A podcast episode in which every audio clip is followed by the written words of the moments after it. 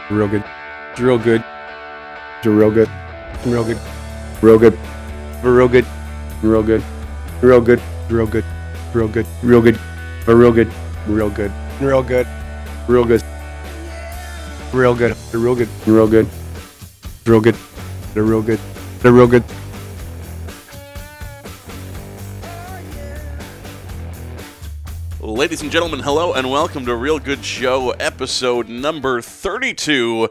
That's right, another edition of America's Best Worst Canadian Sports Podcast. Justin Morissette with you once again for episode 32, an episode that will be uh, signed to shore up the center depth. Uh, but then somehow proved to be just impossibly plodding and slow. Like, unbelievably slow just ridiculously so. Uh, but hopefully you'll enjoy it all the same. Uh, with me, as always, of course, is Stefan Heck. Uh, John Cullen uh, died. between this week and last week's I mean, episode. so this is like I guess this is like in his memory. yeah, just a terrible, tragic uh, accident. He he. Uh, he drove his snowmobile off a bridge. uh, it happens to Told the him best not of to. us. Yeah, no. Uh, I do just want to say you were referencing Mark Schwannard, obviously. Yes, I was One of the worst players in Canucks history. Uh, this is like a real murderer's row. This number here. in got- terms of who I could have chosen. yeah, I mean actually Brad May was pretty decent, um, but we've got Tyler Bouck, who I, I actually remember. Yeah, he was a a depth guy who hang, hung around for a while. Yeah, uh, Lawrence Nycholat. Uh, number seven defenseman. I believe he came to us from the Ottawa Senators. Senators. Yeah. Uh, Joel Perrault, or did we trade him to Ottawa for like Mullen? Or, or like Ryan Shannon. Oh God, Was the- were they involved in a Why swap? do I like? Why do I have space in my brain dedicated to these players? Joel Perrault, Dale Weise, Richard Bachman, uh, not uh, the Stephen King uh, pseudonym, but the goalie. Uh, Corey Schwab, Arturs Irbe, Murray Craven, and uh, Craig Coxe. And actually, this this player I've never heard of, but his name also means Cox. Uh, Neil Belland. Uh, and I actually just also realized, um, and John is actually dead, by the way. Um, we're kind of running out of, of player names to match with numbers because the Canucks don't really have too many uh, players in their history with like higher numbers. Yeah. So I'm just looking at the uh, at the website here, and once you get up into the 50s, it's just like single players per number, and it skips a bunch of numbers too. Like there's no 69. Well, maybe we'll just skip all those episodes also. yeah, we could do that. Or we could just look around the league. or sports. Yeah, There's like other sports out there. true. Yeah. Yeah. Yeah. Vancouver has other teams and other sports also. Yeah. What what happens once we get to like 100? Uh, then maybe just we reset? just circle back. Just go to like one, two. I mean, that seems kind of Yeah, it seems cheating. cop out. Yeah, I don't know. Maybe we'll look at people's all-time career totals. Or at we that can. point. uh, that's good actually. Or we could add two players' numbers together. yeah, sure. Yeah. There's there's many ways. There's two ways to go about this. I Yeah, guess, I mean, we could just stop doing it altogether. Also, yeah. that's Do you mean the sh- do you mean the show or? Well, yeah, that's exactly that's what I was talking about. Um, and Stefan, you of course were not here for our big celebrity uh, spectacular no, I, I missed that. Unfortunately, I was at the toilet store. and So, working and- hard. And I think that people listening to that may have thought that like it was a joke when we said you were going to try and call in because we just played the toilet flushing sound effect. yeah, no, but I was actually tr- there were some technical difficulties at the toilet factory. Uh, but I was trying to call in. It just didn't work out. The lines were clogged at the time. Oh my god. But uh, glad to have you back here today, and we're flying uh, without a, a co-pilot here. Yeah. Uh, usually we bring in the guest host, and just because of hectic schedules this weekend, and Boring through as the hectic. week- Uh, yeah, boring as hectic Twitter. schedules. Uh, here's the thing. It didn't work out for us to do that, but uh, we do have some some guests who are going to call in a little bit later. Oh yeah, and there's some good ones too. including the ghost of John Cullen. He's going to uh, speak to us from beyond the grave. Yeah, we're holding a séance. Uh, and he's uh, at curling provincials, and we'll be checking in on his team's progress there. I believe he's in the quarterfinals today. Yes, today. quarterfinals Yeah. today, and if he makes it through, then the games will be uh, televised on Sunday. So Well, I probably won't watch. no, I, I might. I will see. I mean, tomorrow's Valentine's Day, right? So Do you have any big plans for Valentine's? Uh, I'll be working. I'm pretty sure. Okay. Yeah. So I was going to do this. Is that your gift to Carrie? Well, we're gonna we're gonna do like a special night, like a you know fancy date night yeah. after the fact when Okay, when yeah, I'm that's- not working and when she's not working and our schedules sync up a little bit better. So, uh, you know, I don't need Hallmark to tell me when to be nice to my girlfriend. I try to be nice to her all the time. See, I do need Hallmark for that. So thank you, Hallmark. Uh, I'm making a nice dinner tomorrow, and uh, bought some uh, local chocolates. And uh, let me tell you, everyone had the same idea as me because I went to this uh, chocolate place called Beta Five. Uh, it's really good, yeah. um, but like it, every boyfriend in Vancouver was in there basically, and it's in this little like garage essentially, and it was like 50 degrees inside. Everyone's wearing their winter coats. It's like right after work. It was like the worst time ever. So they're good chocolates though. Yeah. Yeah, and I'm gonna make a very lovely dinner as well. So. And this will probably come out after the fact, so we're not. well, no, that's what I'm thinking. It- It, you know, I mean, it'll come out on Sunday morning. So hopefully, John's on TV today. yeah, You'll find out. or whenever you're listening. Yeah. Yeah, for like various reasons. Could be Thursday. Driving a snowmobile off a bridge. that's TV worthy, I think. There's a lot of sports stuff though to talk about. There sure is. But before we get to that, there are some ways that you can help the program if you are so inclined to do that, Stefan. Uh, people can help us out. You just mail us like coins. you, that's one way to do it. Yep. Another way to do it that we haven't stressed lately, but it's probably just as good, is just, you know, telling people that this is a show that exists and that you enjoy, and Yeah. maybe they'll like it too. Word of mouth. That's uh, a good way to, Yeah. to help the show. Words coming out of your mouth about the show. You can also donate to the show. Head on over to www.patreon.com slash real good show. And of course, we strongly encourage our American listeners especially to do that if you are so inclined, because the Canadian dollar is uh, is down. It's it's it's with Stefan at the toilet factory right now. Yeah, it's getting down in the dumps. jammed up. So please, whatever you can donate to this show uh, to keep things flowing smoothly, and uh, you know, paying paying our bills at the end of the day, basically. Was the flowing smoothly thing a toilet pun too? I think or- so, yeah. Yeah, it was like an accidental one. That was good. So yeah, whatever you can do, we we very much appreciate We the do. support that we receive from our listeners. We do. every month. Uh, and I do just want to say we have a new sponsor this week. Uh, it's the Dreaming Tree, which is the official wine of the Dave Matthews Band. Uh, and I'm, I'm going to read. They, they sent me something to read on the air. So, Okay. uh, when Dave Matthews and Sean McKenzie first met, they realized they had a few things in common, like a passion for making wine, at least as strong as their passion for drinking it. They set out into wine country looking for a way to make quality wines accessible to everyone. Along the way, they found inspiration in the down to earth characters and unforgettable flavors that give the region its rare kind of charm. This is something I feel good about inviting someone over to share with me. It's something to be proud of. Dave Matthews' thoughts on Dreaming Tree Wine. Uh, please enjoy Dreaming Tree Wine responsibly. Brought to you by Dave Matthews and Real Good Show. he makes wine in the morning. uh. I can just cut that out. Well, no, they. That's like part of our, uh, our contract That's the with Dave jingle. Matthews. Yeah. That's the jingle. so, Dave, hope you like that, buddy. Uh, and waiting on that check. But uh, in the meantime, there's other ways that people can help the show. Yes. And that is by uh, going to the iTunes store, of course, and leaving us a review, rating and reviewing and subscribing to the show on iTunes. That helps also. and we always like to uh, encourage this by taking a look at what we get in our iTunes store in a weekly segment that we call Review Review. Two very enthusiastic thumbs up. Five stars? Disappointed! This is awesome. Worst episode ever. This week's review comes to us from Slash'em. It's titled Title, Great title. and the content of it reads Is this good enough? Five stars. And slash him. It is good enough. It's real good enough. Five stars to your review. Yes. Big thumbs up. Heading your way, buddy. Well, yeah, four and a half stars. Because I think it would have been better if it was title, title, and then content, Content. Yeah. Yes. Yes.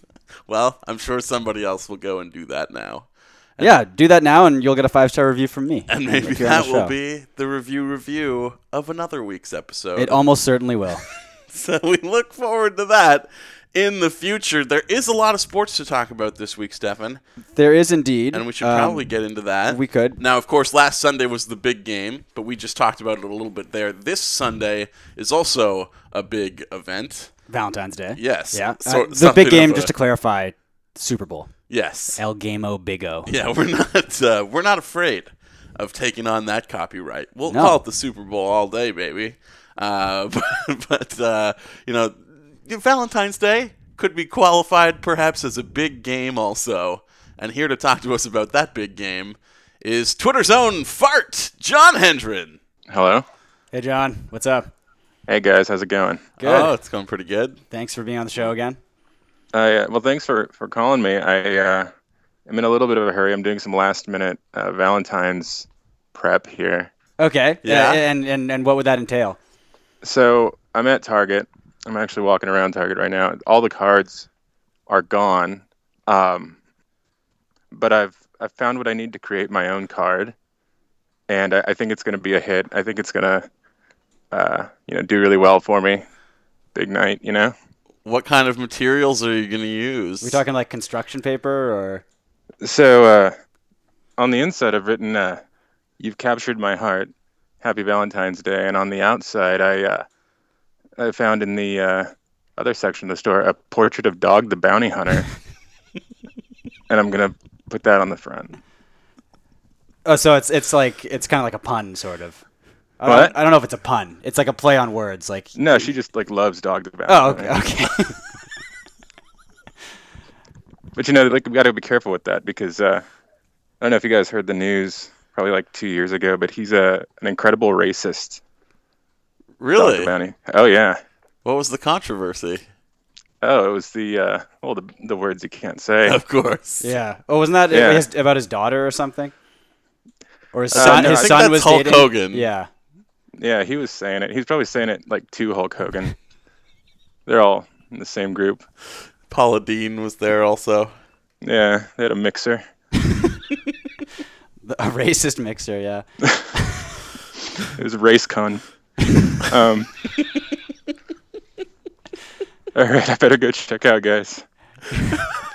Well, All right. thanks well, for calling in, John, and ha- happy Valentine's Day. I hope I hope the cucking goes well for you on the big you. day. Thanks, guys. See ya. See ya. Bye. Well, Stefan, there still is so much sports to talk about. There is. And and we like to think that we find the sports stories uh, that might slip through the cracks from time to time. I, I would agree with that. We focus predominantly on sports, though. This is ostensibly a sports podcast. Ostensibly a comedy podcast. Every so often, however, a news story will slip through the cracks also.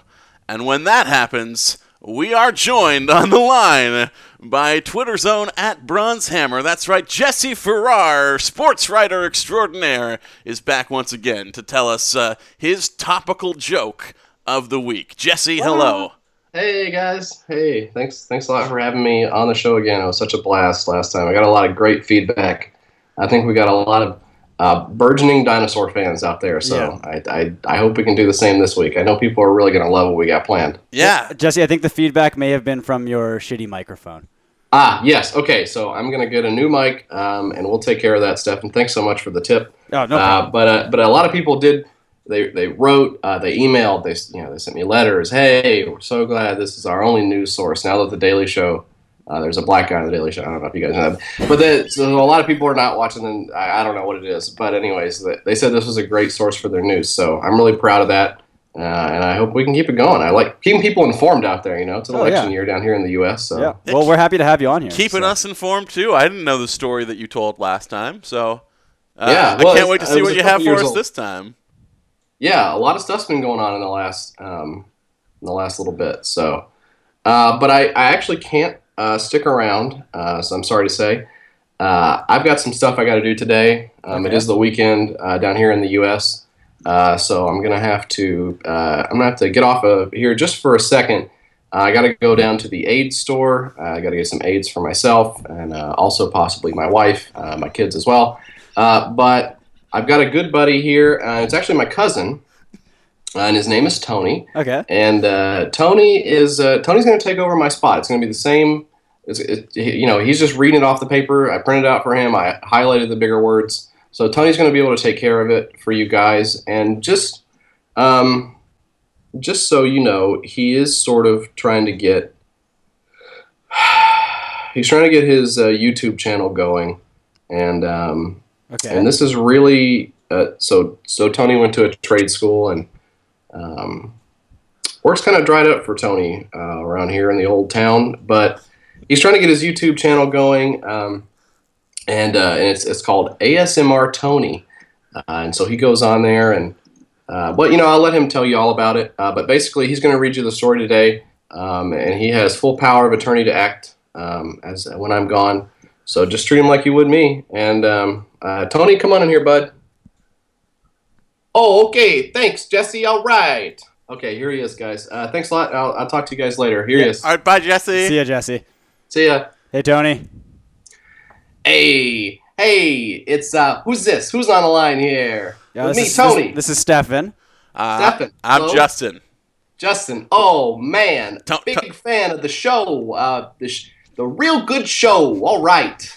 Tony, welcome to Real Good Show. Hey, thanks for having me on the show, guys. Uh, just wanted to let you know, uh, my name, Tony Consigliere Abercrombie Yoyochio, and I just wanted to say I'm trying to get my YouTube channel started. It's uh, it's uh, YouTube uh, slash uh, YouTube dot slash um, uh, ASMR Tony, uh, and so you go on there, you put your headphones on, you go to bed, you it's just the whole thing. It's the whole. It's crazy. So you guys go check it out. Let me know what um, you know. The, it's been hard around here since the since the old factory shut down. Uh, Uh, and not t- a lot, Tony, what is not a lot of work ASMR? For, what's that? What's ASMR? Could you explain that to our Oh uh, yeah, listeners? ASMR. So uh, you know, um, no, I don't know what it is, but I saw a lot of people on YouTube are making money on this now. So Okay. that's what I'm doing. I'm just gonna be whispering into the microphone. Ah, I'm gonna be making a lot of like. Like, you know, like pop noises with my mouth. Did you get that? Just that? like we got mouth that. sounds. Yeah. Yeah, yeah, just like like I'm eating a big old sandwich, and I just do it into the microphone, and you know, people go on there and give me six dollars a month, and I, you know, buy some cigarettes, and that's basically what um, that's what I'm that's what I'm doing. So it's ASMR dot YouTube Tony, Tony. Consigliere Bracrambiocho. So just uh, go ahead and Well, Tony, put, put me on there, please. we're, Can you uh, put this in the info? yes, Yeah, this, this yeah, will for be in sure. there, yeah, we'll plug it in Okay. the. Yeah. Yes. Uh, but Put, you put are, a link are in iTunes and give me a rating. we can do that, and you are reading Jesse's news story, though, correct? Yeah, yes. We're Okay. still we're still doing the topical. It's topical. Oh, It's topical, right? Yeah, yeah. This is uh, this is what my cousin sent me. Let me see here. Uh, looks like it says thousands of penguins die after iceberg traps colony. Okay, so this is on, uh, this is on C- CNN. CNN.com. If you guys want to follow along, um, sometimes it helps to have that visual while I'm doing the ASMR, and it gets in your head, and you have all. And if you fe- feel if you feel those tingles, tell me, okay? So. Uh, so I'm gonna go ahead and get started. This is on CNN.com. Thousands of penguins die after iceberg traps colony. It's real sad. Uh, so uh, uh, here we go. I'm gonna go ahead and get started. Is that okay, guys? Uh, yeah, go for it. Can't wait. Okay, you got me queued up. Yeah. Yeah, you're good to go. Okay, here we go.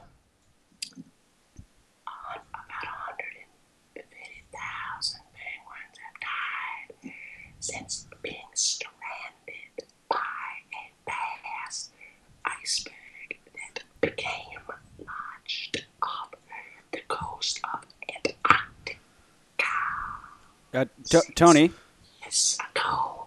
Tony's. According we- We're just gonna have to stop you for a second. Tony. Yeah. What? Hmm. What's that? We can't really hear what you're saying. You can't hear me. No, like I, I, I can tell you're whispering, but I can't tell like what you're whispering. Okay. Oh. Uh. Okay. Okay. That's hey. Hey. No problem. I got a lot of uh, tools in my bag. Yeah. All right. So, I'm gonna go ahead and uh, keep right here. Uh, you just let me know. Uh, let me make sure this is coming through. You guys. Oh, what's that doing for you guys? is that doing anything for you? I, I mean, it's doing something. Um, All right, all right, all right, all right. So, pipe down, pipe down. Let me finish. So, combined with expanding ice, the B09B iceberg, which at 1,120 square miles is almost the size of Rhode Island, has I'm from Brooklyn, has cut off the Adelie penguins' food supply and changed the landscape of their home according to a February report. The towering mass of water ice, what water ice first ran aground into the penguins' habitat of Cape Denison, Commonwealth Bay. Now, in Tony? What's that? huh? Tony, it sounds Yeah. like it sounds like you know in cartoons when like skeletons play their own rib cage like a xylophone. Uh, It's do I do I do I know what happens in cartoons? Yeah, yeah, buddy. I, I've seen a few cartoons. Okay, thank you. It yes. sounds Go on. like that's what you're doing. Is that what you're doing? Are you playing your own rib cage what like a that noise? xylophone? Yeah, what was that noise, Tony? Ah, that's uh, that's me using my uh, my comb. You know, I got to keep my hair clean. I got uh, you know I got my leather jacket on. I got the comb in there. I I hit the jukebox and it plays a song. You know, that's that's what it's that's what I'm. It's just Right. a, it's just a, it's just for the brain tingles, guys. That's, that's brain- what's cool in Brooklyn these days, right? Uh, yeah, I think so. Yeah. Uh huh. Yep. Yeah, it's cool to live over somebody else's garage in Brooklyn. That's what we. Uh, yeah, we do a lot of that. Yeah. Uh, like yeah. I, I, I just the thing is, Tony, we can't we can't really hear the news story, and that's kind of what the segment's about. Is is is is, is the the news story itself? oh, you can't hear the news. It's a little um, distracting. Is, is is the only thing. oh, So, I mean, I, I Oh. appreciate it. I, I was getting the tingles. You was getting the tingles, I was right? I was getting the tingles a little bit, but Okay, hey, listen. If you was getting the tingles, go ahead and go on to my YouTube channel. It's uh, you- uh, what? Oh God, what is it? Uh, it's uh, two. It's just type it into Google. Just type in YouTube to Google, and then it'll take you right there. Just zoom, zoom you right on. It'll be in the Yeah, check- recommended pages in the sidebar. Yeah, yeah, you can check out uh, uh, To- Tony Tony Consiglio Chabado channel. And just check that out, and uh, that's how I'm gonna get some money from there. I think Uh, that's what I think. yeah, Um, yeah. But let me uh, let, let me go ahead and finish up the story here, Stephanie. You can just pipe down for a sec, uh, and I'm gonna go ahead and finish up the story so uh, Jesse doesn't come in and gets mad sometimes. uh, I love my cousin, but when that guy gets mad, oh boy, you know, you gotta watch, gotta watch out for that feller. It's the uh, it's it's the spindly ones that'll get you. All right, so here we go. I'm gonna go ahead and finish up here. If Seven can be quiet in the background, please. Thank you. All right, here we go. Um, uh, uh, the iceberg essentially has landlocked the penguins, uh, uh, forcing the. Oh, and by the way, yeah, uh, it's ten dollar haircuts today. If you've got your, if you have your military ID, do you have your military ID on on you right now? No. Oh, oh, okay, that's fine. It's a twelve dollar haircut, and uh, we're gonna go ahead and use number six on here, and forcing the animals to trek across a desolate stretch of nearly forty miles to find food. The once one hundred and sixty thousand strong colony has now dwindled to just ten thousand penguins. And we're gonna go ahead and check the back here. And uh, wait, do you want to get that straight in the back, or do you want to get that tapered? Do you want to get that back tapered? Okay, I'm just gonna get out. I'm gonna get my comb out. I'm gonna get my comb. Yeah, get my comb out. Oh, do you like, the comb?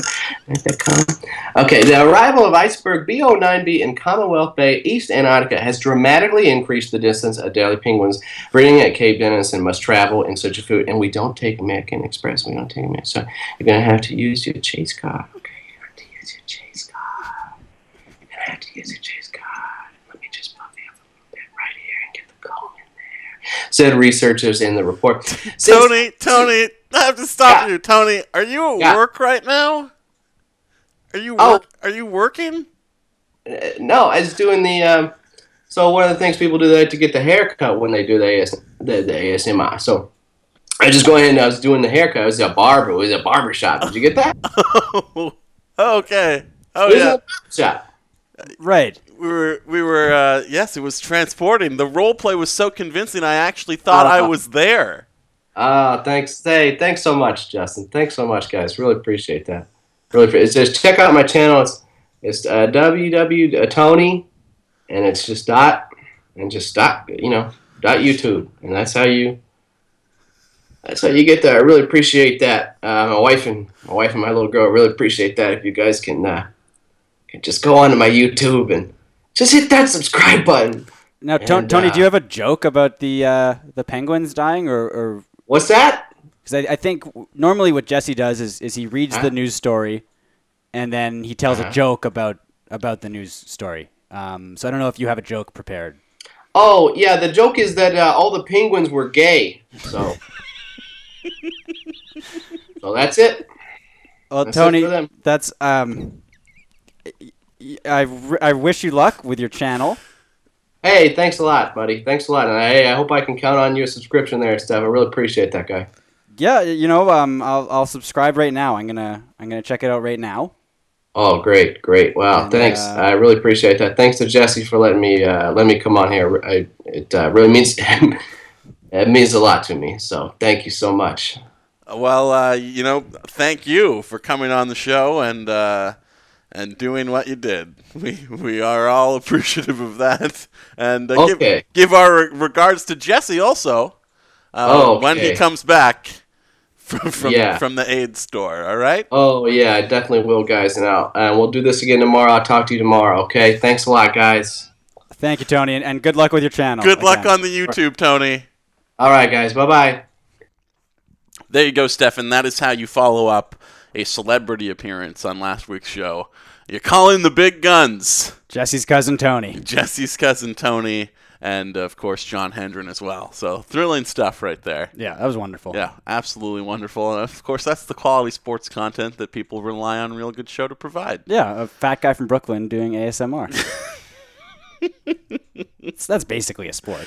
Yeah, pretty much. Now we are going to talk about sports here, uh, but one last detour before we do that. Uh, going to do something that we haven't done in recent weeks. A segment that has been noticeably missing from the show, uh, where we check in on our favorite. Uh, uh, reality TV personality, I think it's safe to call him that. Yep. You know him, you love him. It's Jon Taffer in the Taffer Tracker.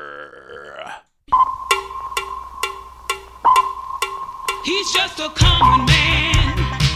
You get a $10 raise per hour if you throw your own employee through a glass window. How do you like when he slaps you in the face? How do you defend I'm this? sick of you yelling at my wife. You guys think this is okay. I have a reputation, and I have to protect it. And you will destroy it.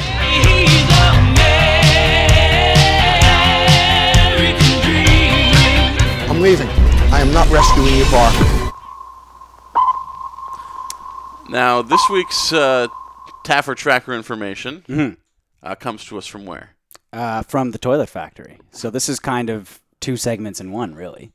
It's both a Taffer Tracker and a toilet tale. I'm gonna need you to go ahead and come in tomorrow.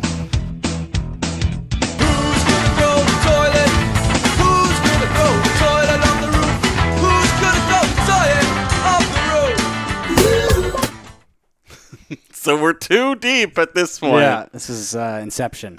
uh, and Yerky21 made that theme song as well. Yes, Uh, as it's- always. It's a fantastic As to be song. expected. Um, yeah, so uh, there's a uh, a sign at work, and it's got Jon Taffer's face on it. And he's like pointing, angrily pointing, and below it, someone's written, uh, "Don't leave any returns here on the stairs," because you know people return products sometime, um, and they don't want it on the stairs. And who better to scare you off than than Jon Taffer? And the grizzly face yeah, of Jon it's terrifying. Taffer. Yeah, so that's Does, th- that's does those anybody two leave segments. anything on the stairs? No, no one does. No one ever does. No, and that that has been two segments in one. Yes, so we'll, we'll get out of toilet time first here. Now we're back in the Taffer tracker. Yes, now we're back in the Taffer Tracker. And we still need to get out of the Taffer Tracker. It's a long flush. It is, it is. It's, it's very long. I'm gone. Good night. We're finally out. There we go. Can we combine those two ending uh, segments at some point? he's gone and he's flushing at yeah, the same exactly. time. Yeah. Yeah. Okay. That's yeah. what he says to his turds. I'll work on that for next week. Uh, now we can finally talk about sports. Yes, we can. Last Sunday, the Super Bowl. That's You- the the big football championship. Yes, yes. And it was, as it often is, every so often we get lucky. The game is really good. Yep. Uh, last year's was pretty good. I mean, even though Seattle lost, that was an amazing game. Yeah. Uh, I feel like four years ago, uh, whenever the last time that Eli and the Giants won was yeah. a pretty good game. Honestly, the Baltimore San Fran one was it was a close game at the end, at least. Yeah. Um, This game was was just a, a dud. a Yeah. dog. Uh, in part because Denver's defense was just so dominant. Yeah, and I mean, it was cool watching them just absolutely shred uh, Carolina. Yeah. But that was kind of about it because both quarterbacks sucked. Essentially, yes. Which Peyton, you know, breaks my heart, but that's kind of what is expected at this point. Yeah, he's like 60 years old. He Can't really throw further than 15 yards. He doesn't and- have any hands anymore. Yeah, so I was not expecting a dominant offensive performance from No. him. If Denver was going to win, it was going to be on the back of their defense, which is exactly what happened. Yep. Uh, and then uh, the Denver defense basically bragging this week that uh, they couldn't believe how predictable and stale the Panthers were. They didn't change up anything for the Super Bowl, which I guess if you're uh, Carolina, kind of makes sense. Yeah, you've one loss all year. Yeah, you haven't, you know, you've been doing the same thing all year long. Yeah. Nobody has really been able to figure it out so far, so why stop what's working, right? Yeah. Uh, um, but, uh, you know, the, the, I think the big story is not uh, the way the game went down or who ultimately won it, uh, but uh, what happened afterwards, essentially. Right, Cam Newton. Yes. Uh, Do you have a hot take here? I, d- I, yes. In that, I, uh, no, I have a, like a cool take, I Okay. guess. Like the Uh, take itself is it's like a pretty cool take. Yeah, Or yeah. Temperature wise. Temperature wise, okay. it's also Okay. It's it's it's lukewarm. on the cool treat side Okay. of the uh, of the Dairy Queen dichotomy, as it were, um, which is basically like ah, people are freaking out about Cam Newton just like sitting up by the podium and saying nothing for three minutes And then leaving. and then leaving. Yeah. But you know, if you're a sports writer. Why are you relying on a quote for your game story? Like, if you can't write a good game story without a quote from Cam Newton that says, "Oh yeah, like I lost and it wasn't fun." Well, you're going to get more of a story from him storming off. Exactly. He gave you a way better story, something so much more interesting to write about. Well, it's like Riley Curry, right? Yeah. Where it's like it's making something bland, like really interesting, and kind of. Well, I mean, obviously this was like fun and interesting, but Yeah. it's something different to talk about, right? Yes. And if you can't write a story about that without his quotes, like just retire. You suck, obviously. Yeah. Is all that it comes down to. Uh, but of course, the media wants to make it about them and how you know their institution is being disrespected. Yeah. And uh, it's not about you. And also, the like people of a certain generation will say are also using this as an example to just like lambast Cam Newton's character and be like, he was a sore loser. He just pouted and was a giant baby. Yeah, you know who does this every fucking time they lose? Also, Bill Belichick. Uh, Peyton Manning too left the field uh, before shaking hands at the end of the New Orleans Super Bowl win too. Yeah. yeah. Yeah. And I'm pretty sure against Seattle also, he he was a little bit miffed after that game too. Yeah, I wouldn't be happy after that. Yeah, why would you be? Like, there's just such a ridiculous double standard. There's, I don't think win or lose that game, Cam Newton uh, can come out of that as a winner in No. the eyes of the people that had already decided that they wanted to blast him. Yeah, exactly. Uh, because if he wins and he does his dances, then they're gonna still freak out about his like arrogance, cocky arrogance, even as he wins the championship Yeah. and is clearly the best. That doesn't happen. Instead, he he pouts about losing and is a, a poor loser, uh, which like really. Yeah, it was lose lose for him. Yeah. either way. Well, one. I mean, one of those loses involves him winning the Super Bowl, so that's like a win, I guess. Yeah. But in terms of stuff with the media, yeah. It, there's nothing he, he just there's nothing he can do No. and to not be painted as a disgrace Yeah. essentially and it's just like uh, it's, it's racism really is what it boils down to it's all like coded language Oh, yeah. and just like ridiculous you would never say these things about Peyton Manning No. because he's done the exact same things and has dodged all kinds of criticism Yeah, no, So- that's absolutely a big part of it. uh, but we can talk about Peyton Manning now too We could? because The he- Budweiser thing? Well, yes, because he like, what was that? He's just a walking billboard, basically, and the first person that he hugs after the game is Papa John. Give him a kiss, I think, actually. He did. This is what we embrace. We're looking at Cam Newton and we're like, why can you not just like shill for the largest corporations Yeah, like he shows planet? real emotion, and then Peyton Manning's like, uh, "I am happy to have won the big game, and now it is time for a Budweiser beer." Everyone's like, "Oh, that's a that's an athlete right there." My performance was powered by Gatorade and Papa John's pizza. Yum. Great. Oh, wonderful. Uh, happy to see him win the championship, though. Obviously, Oh, sure, like uh, he's he's one of the greatest ever, and it sucks when those guys don't get it done in the big game. Uh, good to see him get number two. He And- didn't and- really get it done. Well, yeah, it's not him Yeah. this time around. That was like a Trent Dilfer esque win. You know what though? When you put up the kinds of stats and performances over the course of your Yeah, yeah. career like he did, you you earn one of those. I think. I would say so. Yeah. Uh, so so happy for him, and like just please, for the love of God, ride off into the sunset now.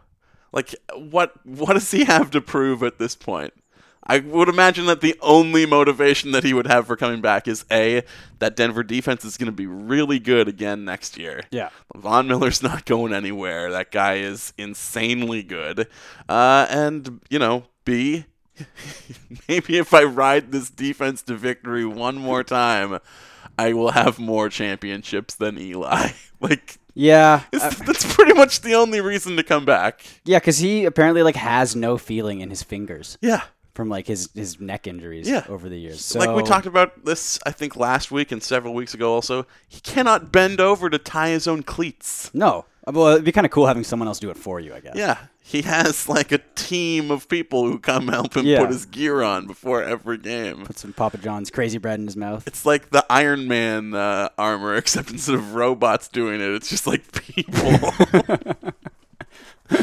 so, uh, like, for the love of God, Peyton, please retire. And the longer that he drags this out is like uh, something that he needs to time be to like a Brett. Favre style Yeah, thing, the right? more I feel like he's going to stay in the league. Yeah. And just like, you can still live a normal life. You don't have to like walk with a limp every day. For He the owns rest of your several. Papa John's franchises too. At least twenty, I Yeah, believe. so go run those. Yeah, you got plenty of things going on for you, Peyton. Just retire and enjoy your health while you still have it. Uh, and we could talk about the human growth hormone controversy around him, or even uh, sexual assault controversy around Peyton. It's been a rough week for him, outside of, of course, winning the When- Super yeah, Bowl. I mean that's pretty big. yeah. but oh man, I mean, the, I don't know if there's humor to be mined there. Probably not. Yeah, so I would say. so should we move on? We should maybe move on. Yeah, from one man that we hope retires to another who definitely did, and that's Marshawn Lynch of the Seattle Seahawks. During the big game, Marshawn uh, tweeted out a photo.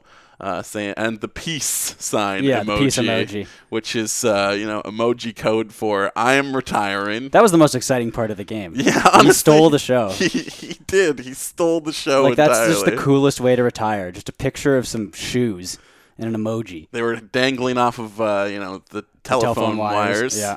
Uh, which I we were talking before the show started. I always thought that was like what uh, people would do in like memoriam of someone who died. Right. Well, in a way, I mean, his career has passed on. I suppose so. So I guess so he threw his at it- shoes up Yeah. to memor- memorialize his dead career. Yeah, exactly. Right, Exactly. that makes sense. I mean, I'm gonna miss him. He was so much fun to watch. He's maybe like a top five athlete of all time just to watch because he'll do things that no one else could do. Yeah, and it's just like the number one thing that I'm struck by in his retirement right now, and I'm sure you have more retirement feelings about Marshawn Lynch being a, uh, uh, you know, a, a pretty, I want uh, is hardcore fair.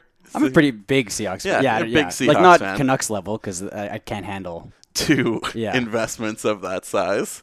Uh, but you know you're a big Seahawks guy, Yeah. so this is probably uh, something that hits you a little harder. But I'm just uh, thinking about you know how narrow the window of opportunity is for especially running backs. Oh yeah. I mean he's he's 30, I believe, and only mean- only a huge player for you know maybe five five seasons. Yeah. Um, I I think it's smart to retire early. Yeah. You know, on your own terms. Yeah. Right. Um, and I think like his style of play as well Uh, you know, I, I think he broke one of the who was it? Was it Roman Harper? It was a Carolina player. Tweeted out or or put a video on Instagram of his helmet after the game, and he had tackled Marshawn Lynch, and the tackle had broken his helmet. Oh my god! Like it had cracked. Yeah, so I mean, he could still bring it, uh, obviously. But yeah, he was just so much fun to watch, and he was such a fun personality as well. I mean, if you if you uh, haven't seen him play video games with Conan O'Brien, It's like the greatest video ever. So funny, just seeing him open up. Uh, and I wish John was here because he'd probably be eating Skittles. Yeah. You know, um, which is our Marshawn tribute that we do on the show every so Yeah. often, which people hate, absolutely despise. Oh, I know. I- I- I saw some stuff about that. when we eat food on the show. so we're not doing that this week. no, although there are four donuts right in front of me. I'll save them for later. Yeah. Uh, There's another retirement though, and you saw this firsthand. I you? did, yeah. We don't often talk about wrestling on the program because I know a lot of people uh, are not fans. Uh, but uh, I went down to Seattle on Monday night this past week to uh, see the, you know, my favorite wrestler ever, basically, uh, announce his retirement in front of his home fans. That's Daniel Bryan, uh, former WWE World Heavyweight Champion. Uh, and honestly, it's tough to articulate why I care so much about Daniel Bryan because, like, when I got out of wrestling in about 2002, maybe 2001, I was like, you know, this is dumb and I'm done. Mhm. I just can't. The storylines are stupid. I don't care about these characters. Yeah. The guys that I was interested in when I was a kid, your Stone Cold Steve Austins, your The Rocks, your Mankind's, etc. Yeah. We're all gone at that point because like football, pro wrestling uh, takes its physical toll, and after a certain point, uh, you only have a set many years, especially back then when they were like hitting each other with chairs every single night. Yeah. Uh, your your earning window to be a pro wrestler maybe not too dissimilar uh, from an NFL running Yeah. back. Back uh, the difference is that when that window slams shut, you kill your wife and child. Well, that was just one of them. Yes, guess, just one of them who probably went crazy from having concussions, and Yeah. that's Chris Benoit, of course. And uh, quite honestly, Daniel Bryan works a near identical ring style to Chris Benoit, Yep. it's part of what made him so exciting uh, as a performer.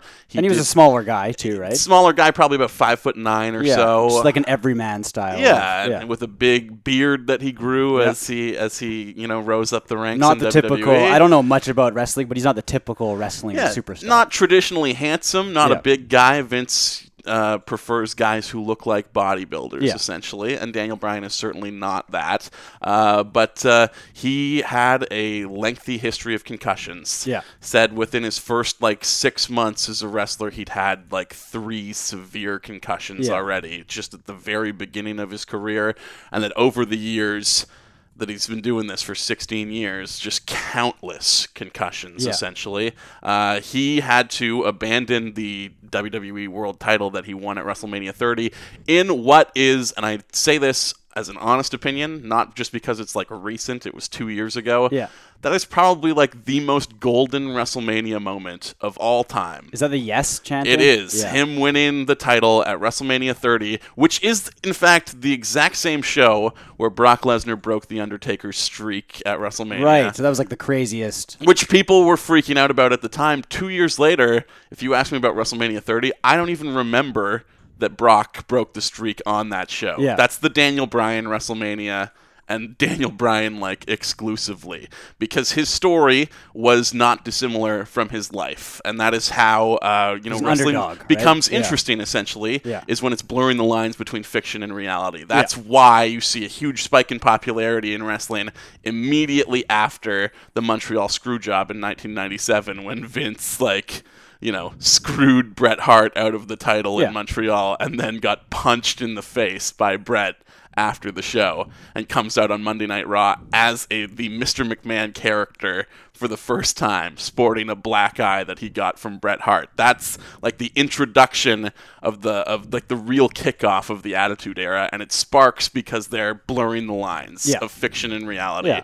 Daniel Bryan had a character in the WWE, but he got over, became popular as himself. Uh, a guy who's undersized, a guy who's like not traditionally charismatic, uh, not great uh, as a talker on the mic, uh, but he was an amazing technical wrestler, and he he, he just was himself. He was true. He was humble. He Yeah. was earnest. He was, uh, you know, understated. He he was earnest and true, and you believed him when he spoke. Yeah. And it gave him uh, a connection with the audience, and that we felt like we were cheering for something real. Yeah. A guy who was being held down by people who said that he's too small, he's not reliable enough, and ultimately their fears proved to be correct. Everything that the authority said about Daniel Bryan that he, you know, you can't be champion, you're too small, you're Yeah. too beat up. We're doing this, you know, Triple H explicitly said when they stripped the title off of him, we're doing this like you people hate this, but we're doing it to protect you. Yeah. Because if we give it to him,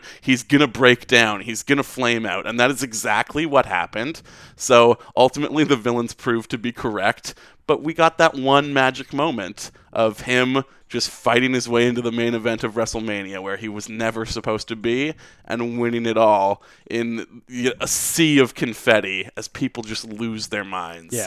Uh, and and that was spectacular. It's what got me back into pro wrestling again. Him and CM Punk combined to lure me back to it. And uh, he fought so hard to come back and wrestle again because all he wanted to do was wrestle. It's Yeah. all he's done since he's been 18. He's a kid from Aberdeen, Washington, and I think that is what is his major appeal. Is like he doesn't look like an action figure No, he's like a small town he, Pacific he looks like a kid from down the street. Yeah. And uh, it just made him so endearing. And uh, to be there to see him announce his retirement, it was very upsetting. Uh, and, uh, you know, we'll, we'll play a little bit of that Sure. for you right now in case you didn't hear it.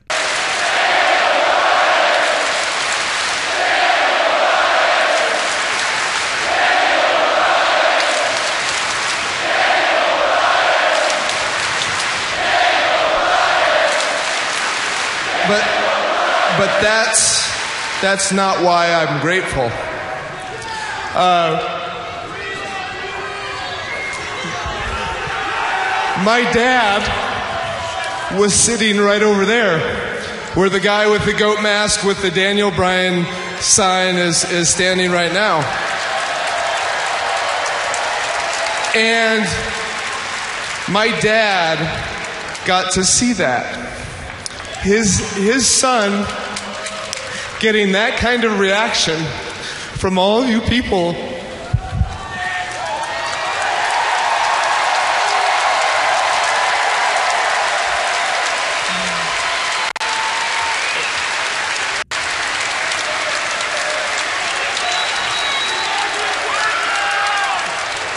And that was the last time my dad ever got to see me wrestle and you guys made it special for him and for me and for my entire family.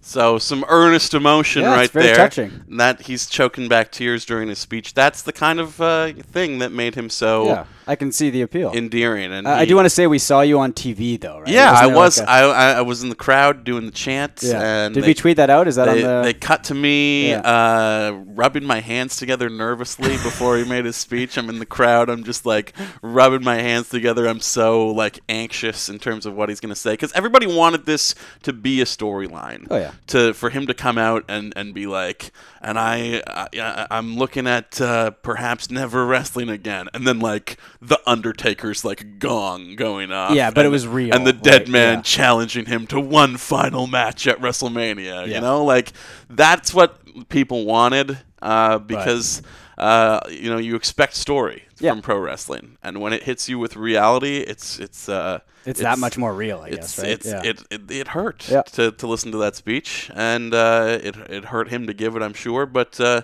It was the perfect retirement speech. It's one of the most touching and affecting moments in, in pro wrestling history, probably. Uh, and uh, it was a pleasure to be there and, Yeah. and get to see it and get to chant uh, for him one last time. Well, it seems like the wrestling equivalent of like the Lou Gehrig speech. yeah, I, I guess Except so. hopefully there's no Daniel Bryan disease. Because yeah, he went on ESPN the next day, Talked about his and, and talked about how he has like lesions on his brain. It's like probably one of the worst place to have lesions. and how uh, you know he like was having post concussion seizures Yeah. that he was hiding from the medical staff and uh, you know it, it's interesting because Um, you know, the same way that uh, the McMahon family essentially played the villain in holding Daniel Bryan down and denying the people their hero in the storyline.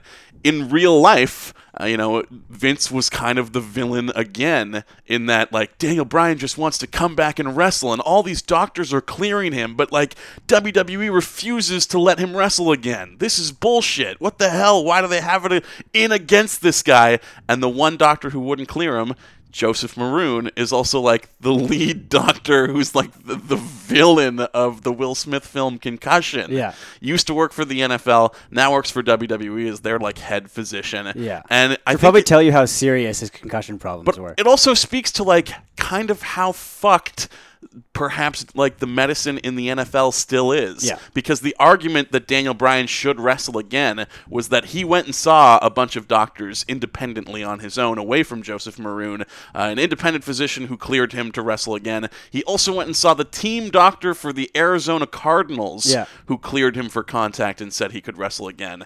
Uh, and and this was like the case that oh he's got to come back. But uh, you know it's kind of fucked up. Perhaps when you look at some of the brain injuries and CTE that comes out of the NFL, Yeah. when a guy who has lesions growing on his brain, who's suffering from seizures from contact to the head, uh, is being cleared by NFL officials that, oh, yeah, you're good to go. yeah, it's a bit much. Uh, and kudos to Joseph Maroon in the end for standing his ground Yep. and saying absolutely not. Um, and, and kudos to Vince McMahon for the bad guy ultimately proving to be the good guy here in the end. And for all that, uh, you know, uh, people said that Vince never liked this guy, apparently he was his favorite wrestler all along. And that, There you uh, go. You know, he just loved watching him work and, and that it broke his heart. And he was out there to say goodbye to him Yeah. on the stage at the end of the show. That's enough of wrestling No, talk. that, that, that was good though. Like you're very passionate about it, and, and it shows. Yeah, And, I mean, uh, he's my he's a big moment. my favorite guy, Yeah, right? no, for uh, sure. And and somebody who I really got behind, and Yeah. who had crossover appeal in Oh, yeah. Was at like San Francisco Giants games Yeah, doing the yes underdog, chant. Was right? at like Yeah. Seahawks games doing the yes chant. Yeah. Um, People said like, oh, you know, like it's not Daniel Bryan who's popular. It's like just the chant. Like if anyone had come up with that yes chant, the the, the, the fans would be going crazy for it. Yeah. I don't think so. Because like the the it fits him. the the Daniel Bryan like Yeah. chanting his name is just as popular of a chant Yeah. as as yes ultimately and we did it quite a bit on Monday and it was an emotional night Yeah. and uh, thank you to Wyatt Arndt this at the stanchion uh, for for letting me go to that show There very much appreciated he was supposed to co-host with us this week Oh, but you know, we got some, good guests yeah, too. yeah, at some point we'll have you on eventually Um, and that It- it wasn't the clip. out. That wasn't the clip of the week. No, was it? that was not the clip of the week because we still need to talk about the NHL, and hopefully it will be a little bit quicker than all of the wrestling we can discussion. we can maybe just jump right into the clip of the week. Yeah, actually. we can. I, I you'll probably have to edit this out. I got to leave at like 1.30, 1.35 ish. Okay. Yeah. All right. But, uh, well, we will dive right into the clip of the week then, Yeah. uh, and which is fantastic. It is. It is. Every so often, something happens uh, that makes you look at a player you might otherwise not like so much and say, "Well, you know what? I'm glad they're around." Yeah. And that this week, that man is Matt Bartkowski, who's not very good. If we're being legitimately honest about how his performance has fared over the course of this season, not well. no, he's not the most popular Canuck at the moment. And he shouldn't be. No, but after this clip, I say keep him around for as long as possible. yeah, sign him to like a multi-year contract, ten years if possible. Because the Canucks are on their, or were on their mom's trip Yeah. this week, uh, where they invite all the moms of all the players on the team and some of the executives as well to uh, come and and enjoy life on the road in the NHL, the, and get a taste of the life that they created for their children. And uh, after Matt Bartkowski scored. Uh, in the game the other night, Beth Bartkowski was interviewed in the stands by Sportsnet's Dan Murphy in part one of our clip of the week. It, it warms your heart. Vancouver's lovely. The moms are lovely. I'm having the time of the life. And then the icing on the cake is my boy scores. My boy scores. This is the icing on the cake. This is the high life. Well, congratulations. Enjoy I the mean, trip. he lives the dream. I'm living the dream. It's just like the most mom thing ever. It's awesome. pretty much. And she followed that up with an appearance on TSN Radio the very next day, uh, February 10th. Here is Beth Bartkowski in conversation with Sekeres and Price on TSN 1040. Yeah, they they catch you off guard and they say, "Come on, we're going to do an interview." I said, "Who are you?" He gave me his name. I said, "Well, okay, but who do you work for?" He goes, "I'm in the NHL." How about how about you want to hear a funny story? Do you mind? Do you No, want to listen? please.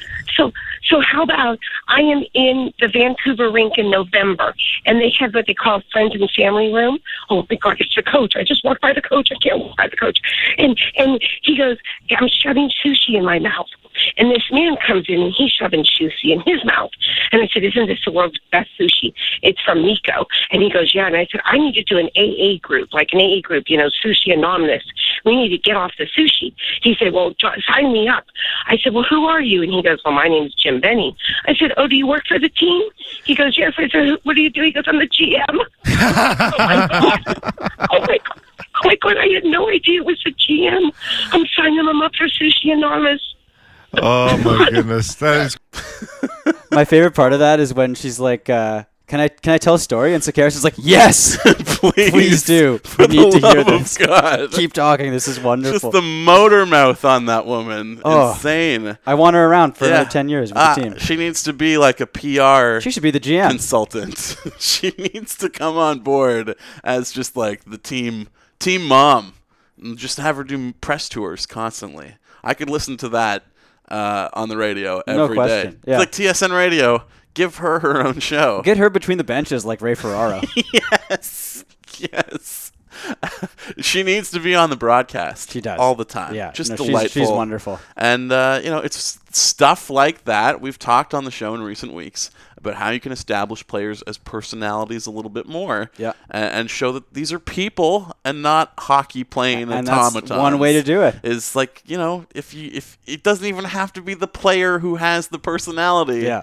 It can be their mom. It can be anybody. I just want to relate to these people as human beings. Yeah, because by extension, her personality has rubbed off on Matt Bartkowski. Yeah. So now when I see him, it's like, oh, Beth's Yeah. probably so happy right now. in now. pro Like, wrestling terms, Beth has given Matt the rub. there you go. He's over. Is Like, that actually a term? And- Yeah, yeah, There you go. So, uh, yeah, she's a heater, and she's she's uh, she's gotten uh, Matt Bartkowski insanely over at the moment. Yeah. so, uh, you know, all the best to Beth, and we hope uh, that this is not the last that we hear from her. Because if she just keeps talking, we'll have clips of the week Yeah. for I'd love to have her on the show, for too. years. Yeah. Oh yeah, we got to work on that. Yeah. that's got to happen at some point. Um, uh, but we can also talk about GM Jim Benning briefly. We can. because he was the, the the focal point of that story, just shoving sushi into his mouth. Yeah, and uh, he uh, adding sushi into his mouth, if you will. uh, and I say adding because that's what he said he'd like to do at the trade deadline, uh, which is terrifying. that he wants to take this team that I think we can all honestly identify as quite bad. Yeah. Uh, and push them into the playoffs, despite the fact that they're not going anywhere. Yeah, he believes that for like the long-term health of the team, uh, I think Pierre LeBrun said this. It's better for the young players to get even four games of playoff experience than to get anything of value for Ham Houston Vrbata, if, if that's what it comes down to. Uh, Jim, I'm I'm just going to tell you right now, I'm not an NHL GM. Uh, I mean, neither are you, but I'm not either. Uh, I I don't agree with you about that. at Yeah. I would That's say very the, stupid. the most beneficial thing for the young kids would be to surround them with as competitive a core as possible. And Yeah. you do that by uh, dealing your assets when you're not going anywhere. Yeah. For uh, future assets, young assets. I mean, n- now granted, Benning's definition of loading up at the deadline last year was flipping a second round pick for Sven Baertschi. A trade I actually like. He's a pretty young asset. Yeah. And and augments that youth core and Yeah. has been really good with Bo Horvat this year. Uh, so yeah, I, I have to commend him on that Oh, trade too. And if that is And his trade definition as well, yeah. if that is his definition of loading up at the deadline, then maybe I can get Yeah. on board with that. The problem is if you want to take a guy like that back, you got to be shipping someone out because we just don't have any roster spots left at this point. Yeah, so I'm not. I'm just really terrified. I don't know what's going to happen. I don't know what to expect. Um, almost the best case thing at this point, I think the most realistic thing is he doesn't do anything at all. which I would uh, like. Obviously, it would suck if he doesn't sell Ham Houston Vrbata. And honestly, Vrbata has traditionally never been a playoff performer. No, right? and his value is low right now. So too. if I'd you be can happy with get third anything for him, Yeah. Like at the deadline, he's not going to be the guy who makes or breaks No. you winning a series, which you're not going to do anyway. No, I mean, hey, Calgary won a series last year, and they're doing worse than us this year. And that's a team full of young players. How about that, Jim? yeah, yeah, yeah. Well, we had to get a bit of our frustration in about Benning. Yeah, and we didn't uh, talk about the Canucks hardly at all in recent weeks. Probably for the best. Yeah, probably. I mean, I'm going to that Canucks Leafs game today, and oh boy, I am not looking. For, Well, I mean, you know, it's always fun They're playing. going to the wear the black skate jersey. Yeah, that's going to be cool, but it's. I mean, the Leafs are icing an A an ECHL lineup. Yeah. they're probably going to get smoked. Yes. and it's going to trick the Canucks into thinking they have a chance. pretty much. Yeah, you just beat the Wheeling Nailers. You didn't beat the Toronto Maple Leafs. Yeah, yeah, because they keep clearing players out and uh, potentially not even replacing them they with keep anyone. doing what the Canucks should be doing. Yeah, shipping guys out Yeah. and just realizing that this is not a, a group that's going to succeed. No, but Uh, but What can you speaking of the Toronto Maple Leafs, Yeah. we're joined on the line right now by a man with a vested interest in them and a vested interest in the curling competition. That Adolf currently Hitler. In. it's John Cullen himself. John, welcome back to Real Good Show. Hello, hey guys, what's where, up? Where the fuck are you, buddy? It's a great question and uh, one that I don't even know the answer to myself. Uh, I am in Nelson, British Columbia. Uh, so it's, it's like you guys, you remember when I was in Anaheim earlier this year? Yes. Um, it's basically the exact opposite of that. So as unmagical experience as you could possibly have. Yeah, that's right. This is uh, this is like Disneyland if it were uh, hosted by Vietnam War draft dodgers. Well, Stefan is of course here with us also, but he's Of just course. in stunned silence. I uh, can as, imagine. as to how good that joke was. Thank you, Stefan. I appreciate His that. His jaw is just hanging open right now. uh, but you're in Nelson for your curling tournament, so let's That's talk about right. that for a minute. Uh, Yes. Quarterfinals are later this evening. How's That's right, How's yeah. everything gone so far? Uh, it's been pretty good. So yes, we're in the BC provincials right now. Uh, it's been going, yeah, it's been going pretty good. We uh, kind of didn't get off to the start we hoped for. We we went one and two in a triple knockout tournament, so we were down to our last life pretty early. But uh, we've won our last four in a row, so we're just. Hoping to keep that magic alive. So uh, yeah, so basically there's there's 16 teams started, four are left. Uh, what they do for this is a is a page playoff system. So the first and second place teams are playing right now, and the third and fourth play tonight, which is us. Um, and then the winner of the 3 4 game plays the loser of the 1 2 in the semifinal, which is tomorrow. And then the final is also tomorrow. And both of those will be televised on Sportsnet. So I don't know when you're going to post this episode, but if you live in Canada, Probably uh, tomorrow morning. So Perfect. So yeah, if you I if you're someone who listens to the episodes right away, the day it comes out. Yeah, you, you know, I mean, I think that's what most cool people do is listen to podcasts on Sunday morning. and Uh, and definitely download them because that helps our numbers. Not Yeah, just stream, definitely hard download. No, no, you know, you're downloading, and then you're uh, you're downloading, and then you're also writing a review uh, for the show as you're listening to it. Of course, of course. of and course. you're also turning on Sportsnet to see your buddy John Cullen. To see your boy, yeah, John Cullen in action. If you've ever wanted to know what it looks like when a podcaster curls, uh, then you may be in luck if we win tonight. one, one of the most exciting uh, teases of curling on television that I've ever heard. Definitely. Thank you. Well, I don't think the teases are that good normally. So No, uh, I, I feel like they talk more about the chicken wing sponsor than the actual curling that's going to happen. yeah, I mean, Pinty's has done a great job of uh, having people know more about their brand than about the sport that's taking place on the ice. yes. So Definitely, pretty- when we're advertising curling bonspiels, what we need is not B-roll of people throwing rocks, but definitely just like delicious close-ups of chicken being covered in sauce. Yeah, absolutely. I mean, I think it's it's good because I think for a long time that is what people associated curling with uh, was chicken and sauce, and so it just seemed like a natural progression. You know, I'm kind of surprised that a company didn't pick up on it before Pinty's, um, but certainly now that that Pinty's has their thing going, it's uh, you know it, it's it's great. It's great for the game. They're a huge sponsor, and um, and and it, it, honestly, two of my favorite things in the world are curling and chicken and sauce. So it's it couldn't be better. well, John, I'm I'm happy to see that old adage proving true. Even in curling, you got to overcome some adversity in the early stages to really bond together as a group. Oh, absolutely. And yeah, ho- it's hopefully those early difficulties will rocket you right through to the finals. Fingers crossed Uh, for you, buddy. Thank you very much. Yeah, I mean, curling is uh, is basically the Disney movie Miracle. Um, essentially, it's the same thing. Uh, Yes. Both sports played on ice, and lots of shit, lots of inspiring shit happening all the time. So. Yeah.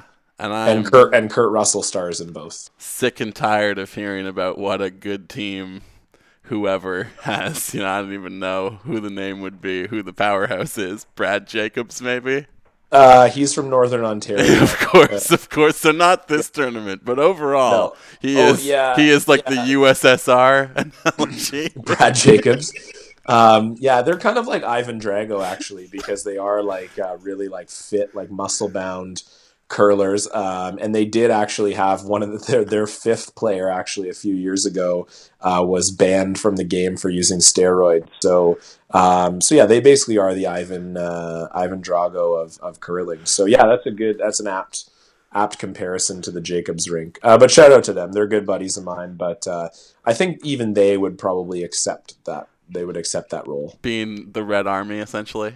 Yeah, exactly. Perfect. Well, I think that's enough of the curling talk. We can Yeah, put that aside for now. We certainly should. and yes, focus on uh, your hockey team, who this week stunned Yeah. the world by Yeah. trading their captain to their provincial rival. Yeah. Dion Phaneuf, now a member of the Ottawa Senators, and Stefan and I figured that we would wait for you to join us before we talked about this. Oh well, thank you guys. That's very respectful. Um, yeah, I it was very shocking. I I woke up. I don't remember what morning the trade was. Uh, Tuesday or Wednesday, something like that. I, I I lose track of days when I'm when I'm curling, but um, but yeah, it was basically. Uh, I woke up to like three texts from like three different people being like, "Wow." And I was like, "Oh, okay, I have something big must have happened." And then yeah, and then got onto Twitter and and saw and uh, yeah, it was pretty surprising. It, it's so interesting that Phaneuf realistically has been probably, you could argue it, but probably the biggest factor in like two complete surprise deals. Uh, you know, like I think obviously his trade from Calgary to Toronto in the first place was like everybody was pretty blown away. Um, and then now his trade to Ottawa, I don't think anyone was expecting that either. So kind of crazy that he's been in two major trades without really being the subject of any trade speculation. He's like a Randy Orton finisher. He just comes out of nowhere. He con- yeah, exactly. Trade out of nowhere. um, yeah, exactly. And um, and yeah, I like him about as much as Randy Orton. So it's kind of good. It's kind of like an apt comparison. Happy to see him go then, or Well, here's the thing. I I think drink. Here's the thing. Um, I know people are, are missing it. I'm only on the show for like nine minutes this week. I got to get that in there. But um,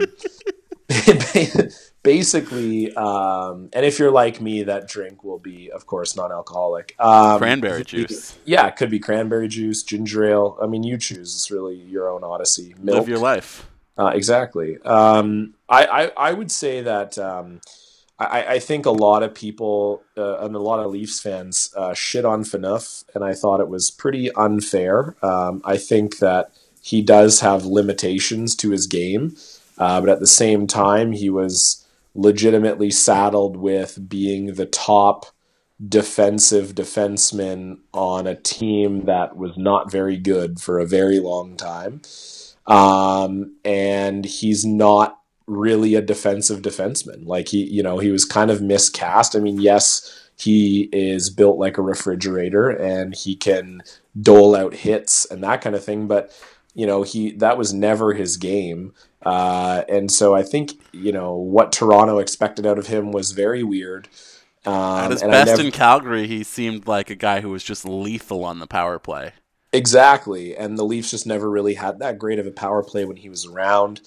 Um, so you know, I, I still think he's a great player. Uh, I don't think uh, you know his contract is a little bit too much, but again, I mean, you're looking at a, a top pairing, top minutes type of guy, that's what D men cost. I mean, Yeah. you know, would, would you?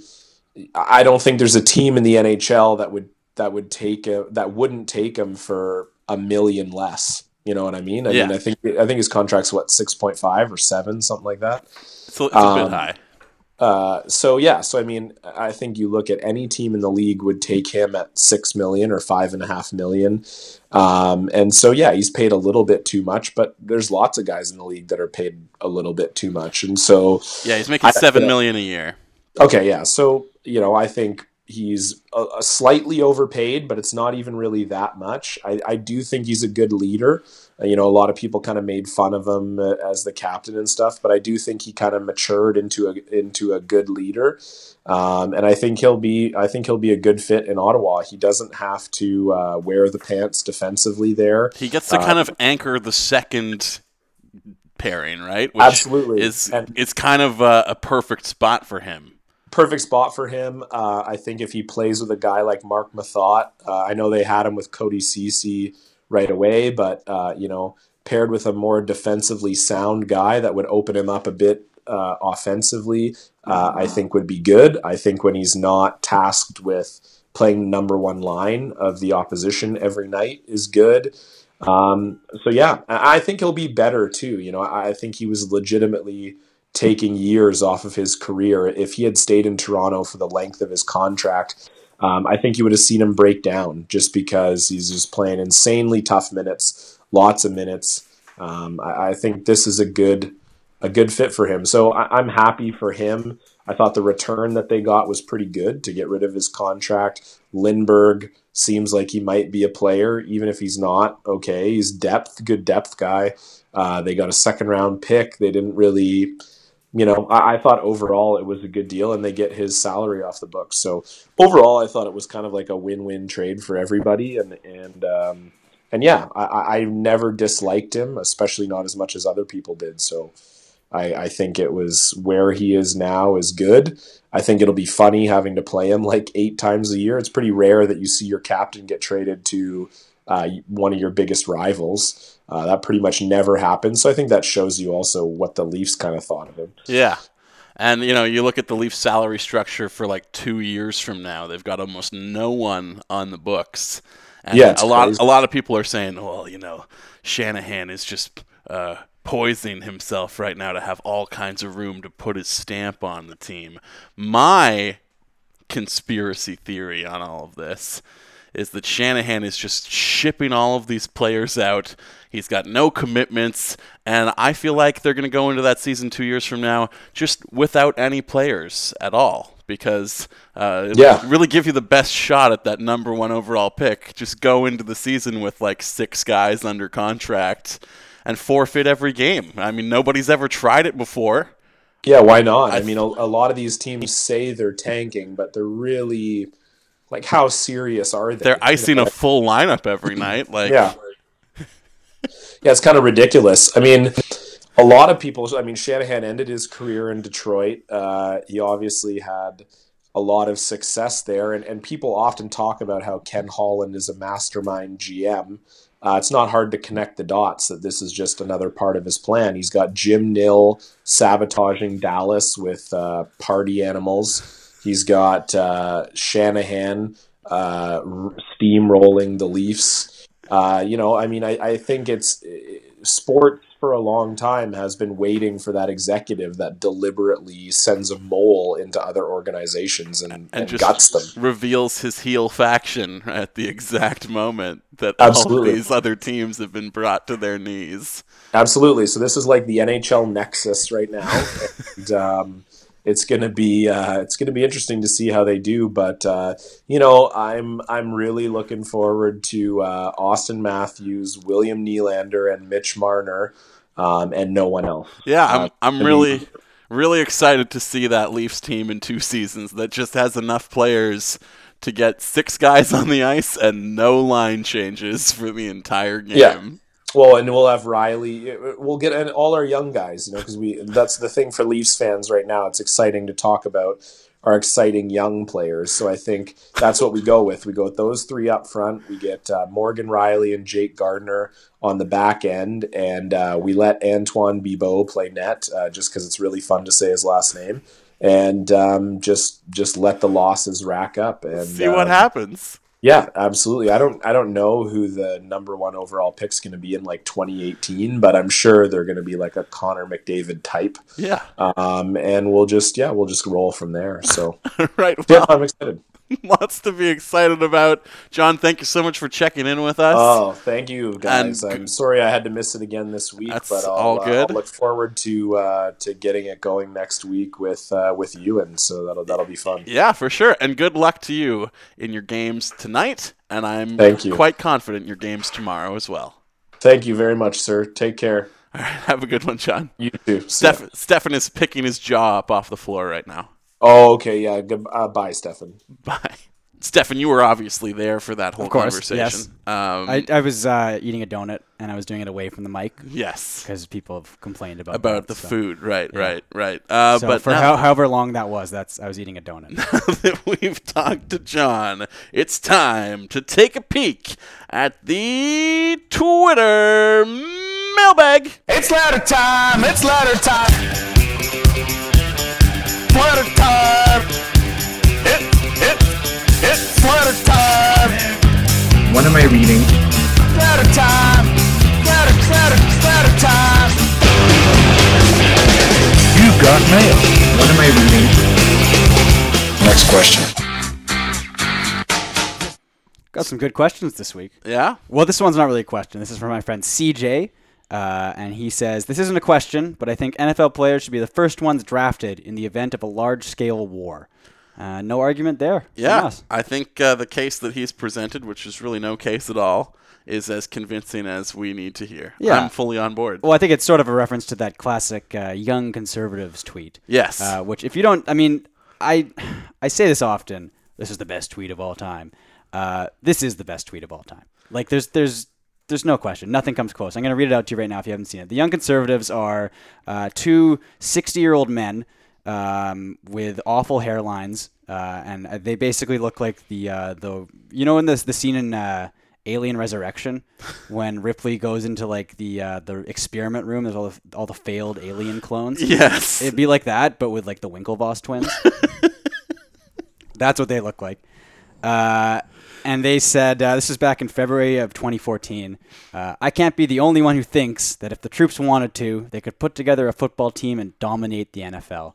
Uh, and I can't retweet that anymore because they blocked me for some unknown reason. um, but there it is, my favorite tweet of all time. Beautiful. And, uh, you know, the, that they can't be the only ones who think that. I think that now too. Yeah. And I'd like to tell them that, but they blocked me. So, young cons, uh, I know you're listening to the show um, with your hearing aids. You're 85 years old. Um, unblock me, please. Like, you know, just do it. And if you guys are listening to the show, which you are, tell the young cons to unblock Stefan. Let's get it done. Yeah. Grassroots, Bernie Sanders It style. worked. Jon Taffer unblocked you. The young cons can unblock Yeah, you and then I want them to block me again. uh, Weed Guy 420 Boner asks, "Do pros ever keep the little soaps and shit from the hotel?" Probably. I keep like slippers from the hotel sometimes too. Why wouldn't you? yeah, as a pro, like you want as much soap as you can get. Yeah. you're, you're an athlete. You're sweating a lot. You know, kind of stink after a game. You, as we learned from Marshawn Lynch this week, your earning window is limited. Yeah, grab as many soaps as you can. grab the fucking soap, and get out. So, yeah, that answers that. Uh, this is from at Twitter's good boy, and he says, "Can you tell guys to stop leaving it all out there on the field? I'm in charge of the field." I guess he's tired of cleaning shit up on the field. You know what? I feel like people heard Cameron Reed's criticisms as to why are the questions never funny, and they're really stepping up their game. we got some week. good ones this week. Yeah. Do you have any? Uh, you didn't even ask, did you? No, I didn't ask at all. I got a bunch of good ones. Okay. I mean, you can look through my replies and read some if you Sure, like. I got one right here. Okay. It's uh, from Blair W. at Ceremonial Stars. She Okay. says, "Okay, but I need to hear some commentary about Win Butler on Real Good Show." Uh, and we could talk about that. The NBA Celebrity All Star Game Yep. was last night. He was the MVP. I yes, believe, Win Butler of our, the Arcade Fire won the MVP award and uh, was asked during the post game interview if uh, breaking through the defense was at all like breaking out of the suburbs uh, that inspired his hit music, of course. And he said, no, it was nothing like that at all. Yeah, he was not happy about that. He was not He was like- having any part of that. You could tell the guy asking it was like, "Oh, I'm gonna make Win Butler laugh and show him that I know his music." And Win Butler's like, "Get the fuck out of here! This is serious. this is the NBA Celebrity All Star Game post game press conference." And they cut him off during the ESPN broadcast. Uh, they were talking to him, and he's he started to uh, say things about you know how helping people is important, basically. Yeah. Uh, uh, he, they were like, hang on, here we have a little transcript of it. Uh, Win Butler says, Thank you, I just want to say that it's an election year in the U.S. The U.S. has a lot they can learn from Canada healthcare, taking care of people, and I think, and then ESPN's Sage Steele cuts him off as the bumper music comes up, and she says, So we're talking about celebrities and not politics. Congratulations on your MVP award. Politics is, hey, maybe uh, you guys should be nice to people. Healthcare is good. Win, come on now. Win. This is basketball. Don't suggest that we look after anyone. this is outrageous. Uh, but his MVP performance uh, was 15 points and 14 rebounds. And I'm proud of him. Yeah, you because go. uh, you know he he uh, is not the kind of guy that you might think is going to clean up at the Celebrity All Star Game. That's a big like white guy victory in the sport of basketball. I'm pretty sure because he's He's about as white as it gets. yeah, and he's he's not uh, you know uh, the Steve Nash type. He doesn't have the white guy body type that you would associate as being the celebrity All Star MVP. No. but he does have the Steve Nash like long slicked back hair with an outrageous headband. Yeah, which uh, close enough. Yeah, right? that's that's what- like all you need. that's what powers you to victory, Yeah, really. It's like the, the like Mike. exactly. It's uh, similar to Steve. as long as you're wearing the the Steve Nash headband. Justin, this question is actually for you. It's Okay. From uh, at Loring, and he asks, "Can Justin be the announcer for my bar mitzvah?" Uh, where is it? I think I can do that. Well, he didn't say. Okay, well, if he's gonna fly me out, then yes, I can. Okay. Yeah. Uh, can we hear some? Uh, I don't know. Say Hava Nagila or whatever. Sure. Or just get be like, "Oh, lift him up on the chair." What what was the guy's name again? Loring. Well, that's Loring. Yeah. It's his, I don't know. It says Loring Griggs. and he wants me to be the announcer for his bar mitzvah. I mean, I, this guy looks older than like 13, so I, Okay. don't, I think it's like a joke. But Okay. Ladies and gentlemen, hello and welcome to the bar mitzvah of Loring Griggs. there you go. I just became a man. Hava Nagila. That was fantastic. Yeah. Yeah. Would you please rise for the singing of Hava Nagila?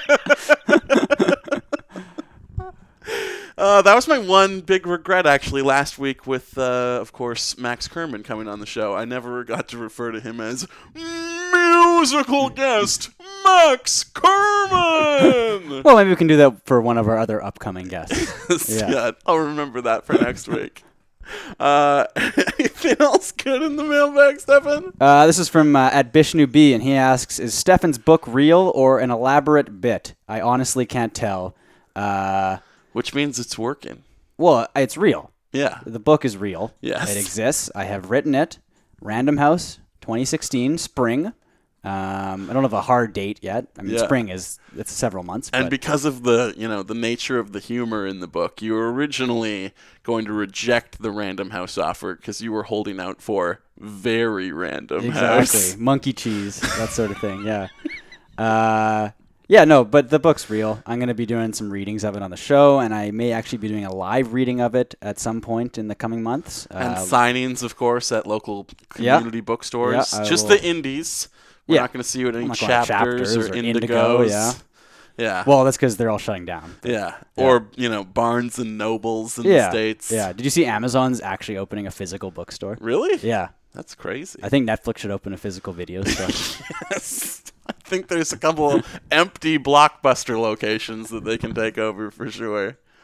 Um, I'm just looking through the questions here. I mean, there's some. Those were some pretty solid ones. Oh, what's the first thing you would do if the Canucks won the Stanley Cup? Well, John's Uh, not here, so uh, yeah. he would cry. I think we would too. But Uh, yeah, I would cry for Yeah. sure. I just wouldn't be able to believe it. Yeah, I think I would. Um, if I wasn't there already, which I probably would be, just beeline uh, to Granville. Yeah. Because like that's always the best place to be. Like whenever Vancouver is happy. Yeah. And it's rare that as a city we're happy. But when yeah, But Granville. when we are. Granville is just like the perfect spot. Uh, I remember, you know, after the gold medal game or uh, after Bieksa scored Oh, in, that was awesome. in overtime, Yeah. uh, game five against the Sharks to send the team to the Stanley Cup final. Very similar atmospheres on that block. Uh, up and down Granville. You could just go like the entire length of Granville with your arm up, and every single person you saw would high five you. Yeah, it was fantastic. And woo and hug you, Yeah. and everybody was just so happy and full of love and and I and- can't see that happening anytime soon. and smiles Yeah. and just like you know sweetness for other people, which Yeah. is not something you experience very often. Like here. legitimately, the only time I could see that happening in Vancouver anytime soon is if um, there's like a terrorist attack in Vancouver, and it's like a really bad one, and there's like kind of one guy who masterminded it, and like ten years later, he gets killed by like the Canadian version of the Navy SEALs. Yeah. and everyone's like stoked on Granville. That's like because that seems more likely than the Canucks winning the cup anytime soon. probably, yeah. probably. Not that I want that to happen, but I'm just saying. if it did, Yeah. Granville would be bumping that night. Yeah, I mean, and if you're planning on doing it, you know, tell us, come on the show. We're, we'll gladly have you on. We're looking for some big guests. Yeah, if you're planning a terrorist attack, please come on our show. Uh, If you're not planning a terrorist attack, uh, come on the show. If you're planning a terrorist attack, you know, donate some money to Patreon. Um, obviously, don't you know, don't put like ISIS in the subject line or anything. But uh, yeah, Or just send us an email. You can do that too. Yeah. And that would be at realgoodpod. realgoodpod at gmail.com. Emails don't have ats in front of them. That's Twitter, of course. uh, we do have something that comes to us from the Facebook group. Uh, which you can find on Facebook, of course, if you'd like to join. It's a good place to find do Facebook that. groups. yep, of course. Uh, this one comes to us from Taehoon Kim. It says, This week I was watching a live stream of NPOY, a national contest for photojournalists in Canada. During the sports category, the panel of judges started discussing a photo from a CFL game. One of the judges complimented the photographer on capturing two players jumping in the air to catch the ball, adding that it was impressive considering it was taken at a CFL game. I thought of you guys immediately. and Taehoon, we appreciate you sharing that with us and uh, allowing us to share it with the yeah. world. I mean, if you have longer stories to tell us, Facebook's the perfect place to do it. Yeah. Um, we love stuff like that. yeah, so. for sure. And uh, that'll probably do it for the Twitter mailbag. Yeah, that was a pretty solid one, actually. Yeah. Some good questions this week. Turned guys. into a Facebook Thank mailbag you. a little bit at the end. Yeah, but I don't think anyone actually asked what are sports, or I've just completely like filtered it out. You've just blocked Yeah, that. I just don't even see it anymore. Oh, well, that means it's time for everybody's favorite segment because it means we're on the home stretch. The cherry on top of our cynical Sunday. One good thing.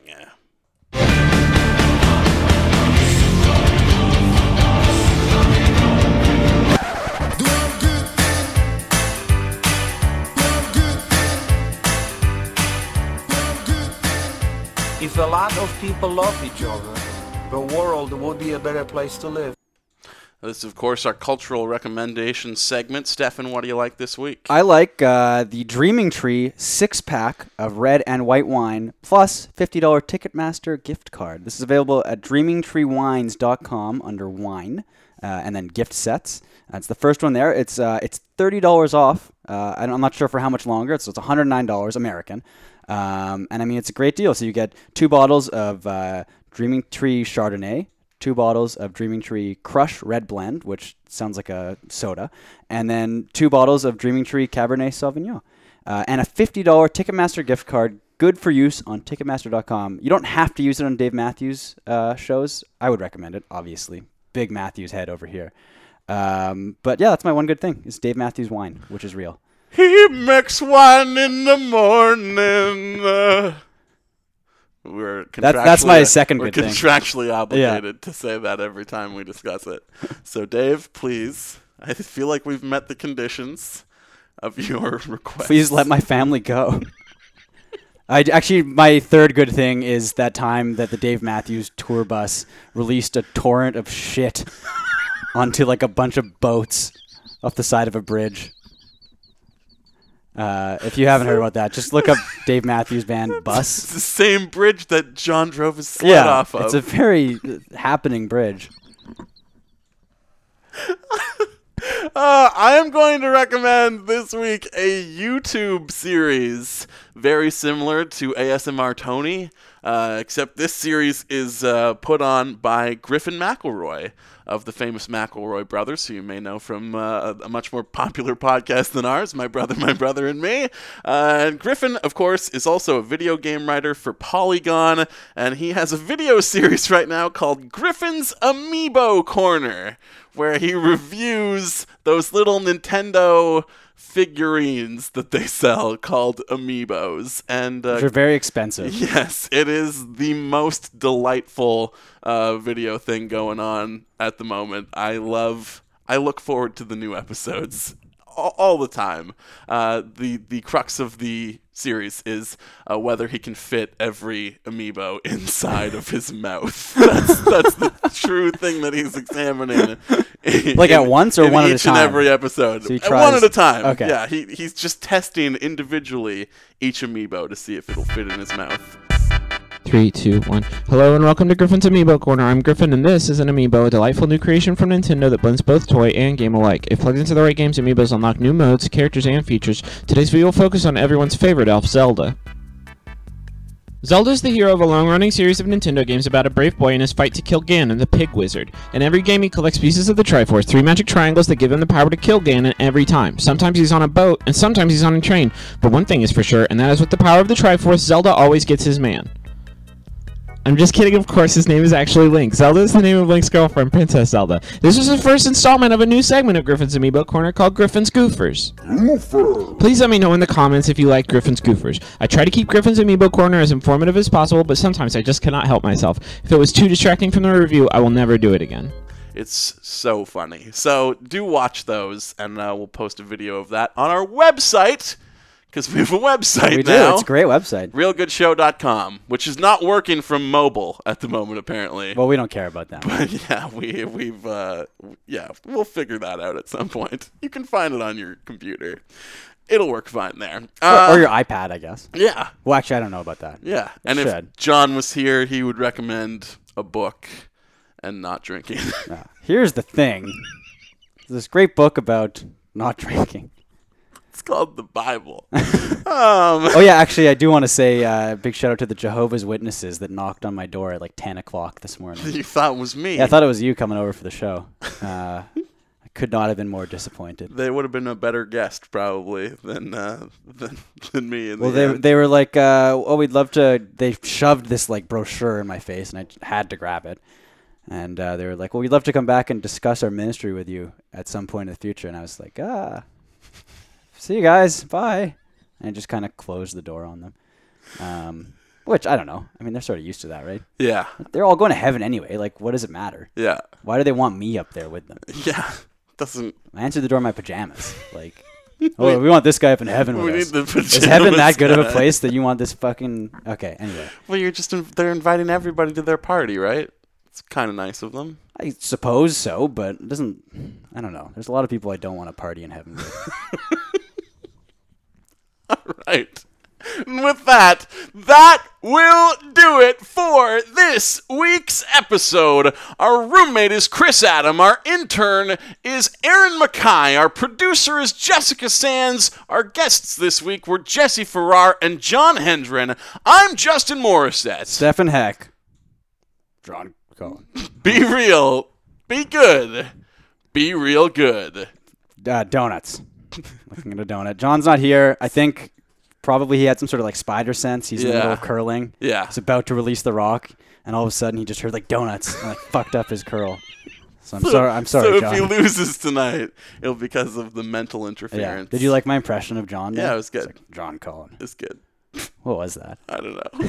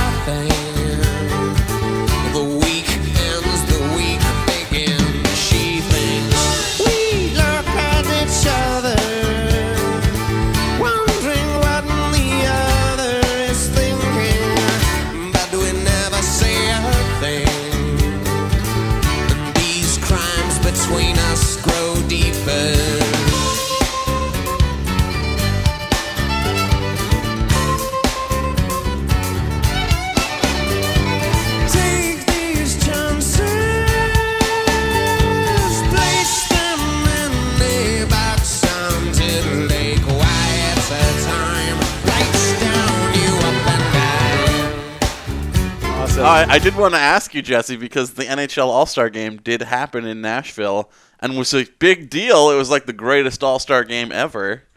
Did you Yeah, actually? I- did that wind up like surfacing on your radar in the end?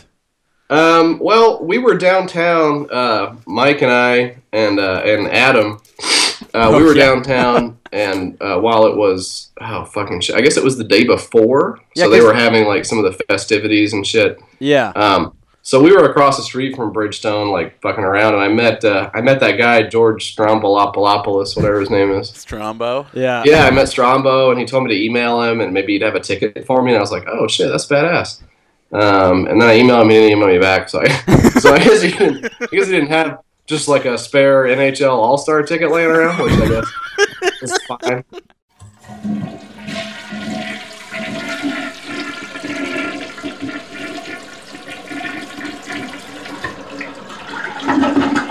I'm shoving sushi in my mouth. And this man comes in and he's shoving sushi in his mouth.